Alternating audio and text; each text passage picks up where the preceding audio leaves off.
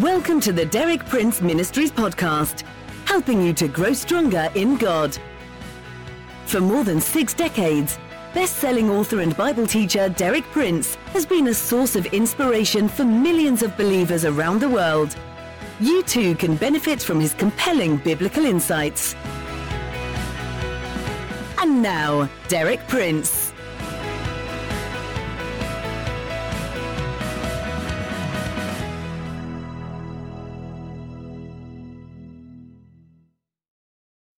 In my two previous talks this week, I've discussed various kinds of gifts or sacrifices that God requires us to bring to Him whenever we come into His presence. I've explained that these include, but are by no means limited to, money and material possessions. Scripture also speaks of various spiritual gifts or sacrifices that God requires from us. Specifically, I mentioned three thanksgiving, praise, and worship. Yesterday, I focused on the first of these, thanksgiving. I explained that thankfulness is a direct command of Scripture and also an indispensable mark of being filled with the Holy Spirit. These facts about thankfulness lead to two important practical conclusions that apply to each of us personally. First, an unthankful Christian is a disobedient Christian. Second, an unthankful Christian is not full of the Holy Spirit.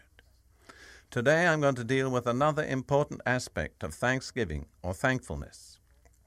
I'm going to speak about thanksgiving as a requirement for entering God's presence. The first scripture that I'll turn to is Psalm 100, verses 4 and 5, where the psalmist says this Enter his gates and he's talking, of course, about God's gates. Enter his gates with thanksgiving, and his courts with praise. Give thanks to him, bless his name. For the Lord is good, his loving kindness is everlasting, and his faithfulness to all generations. The psalmist here pictures two stages in our approach to God. The first stage is the gates, the second is the courts and there's an appropriate way to enter each stage. We enter the gates with thanksgiving, but the courts with praise. In other words, the first stage of our approach to God is with thanksgiving. That gets us in through the gates. Then we move on through the courts with praise. But these are the two essential phases of our approach to God.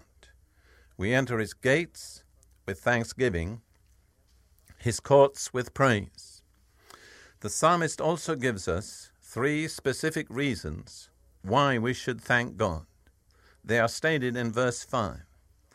The Lord is good, his loving kindness is everlasting, his faithfulness to all generations. Notice that every one of these reasons is permanent and unchanging. The Lord is always good. His loving kindness is everlasting. His faithfulness is to all generations. In other words, the primary reasons for giving God thanks do not depend on our feelings or our circumstances. These may change. We may feel up one day and down the next.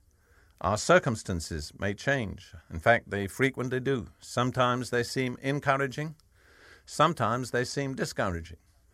But whether our circumstances are encouraging or discouraging is no reason for us to change our attitude of thankfulness to God. For our thankfulness is not based primarily on our circumstances or our feelings. It's based on eternal, unchanging facts about God. The Lord is good, His loving kindness is everlasting, His faithfulness is to all generations. If we're going to approach God with thanksgiving on this basis, very often it means that we're going to have to change our focus.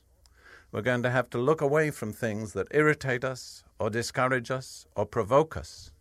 And we're going to have to look at other things, eternal things, seeing them with the eye of faith.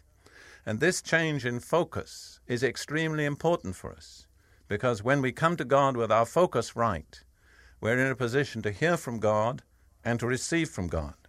Now, another thing that I need to say about thanksgiving or thankfulness, and it's directly related to the first, is that this approach is necessary to make all other forms of prayer successful.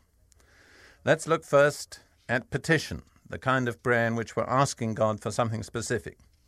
In Philippians 4, verses 6 and 7, Paul says this Be anxious for nothing, but in everything, by prayer and supplication, with thanksgiving, let your requests be made known to God. And the peace of God, which surpasses all comprehension, shall guard your hearts and minds in Christ Jesus. Paul says we're to worry about nothing, but anything we need, we're to bring to God in petition and in requests.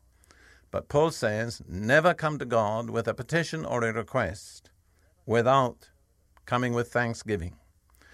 Let me read those words again. In everything, by prayer and supplication, with thanksgiving, let your requests be made known to God.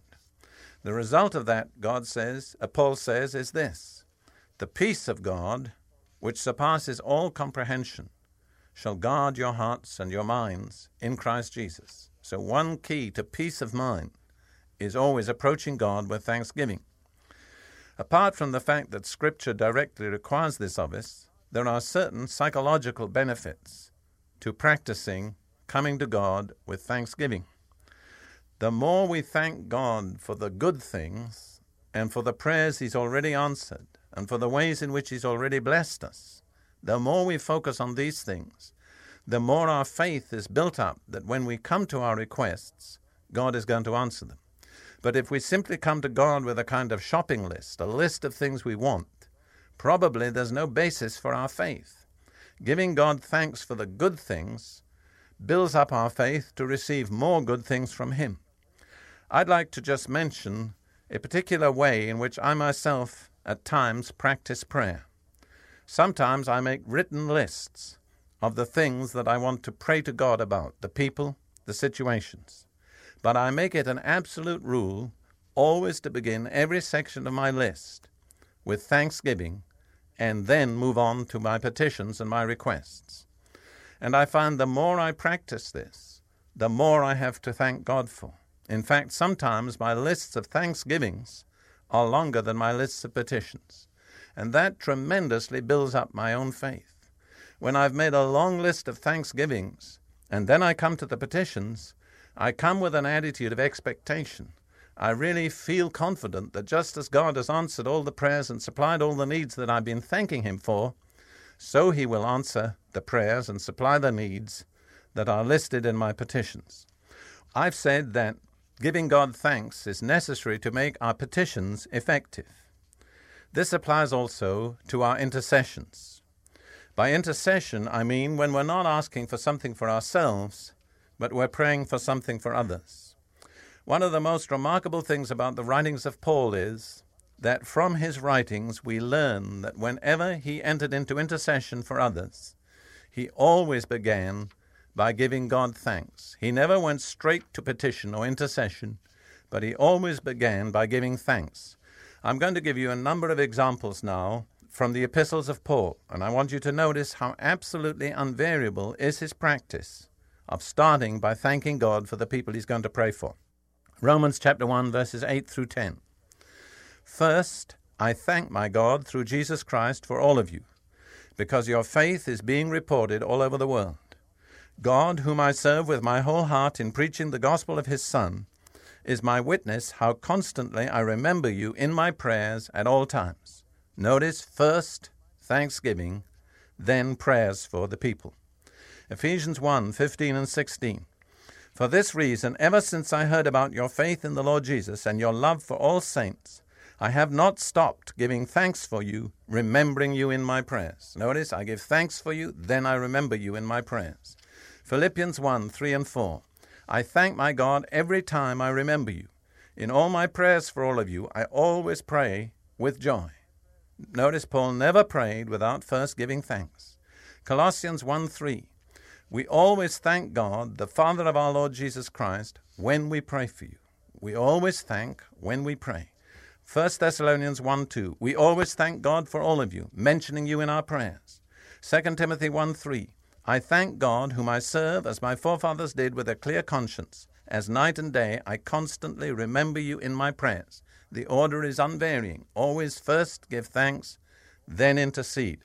There's a remarkable story of a man named Praying Hyde, a missionary of a former generation who went out to India, but on the voyage out to India, he had a remarkable experience with the Holy Spirit that transformed his life and ministry.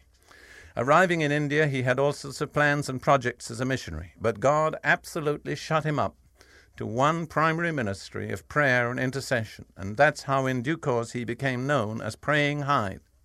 And he relates in his own personal testimony an incident about a certain Indian gospel worker whom Praying Hyde considered to be very cold and ineffective. And one day, Hyde started to pray for this man, and he began to mention the man's name, and he said, God, you know how, and he was going to say how cold and ineffective. But the Holy Spirit arrested him, would not permit him to say that. Instead, he began to thank God for this man, and thanked God regularly for that man every time he prayed for him. And he records that within a few months, the man had become a flaming witness for Christ. So bear that in mind when you pray for other people.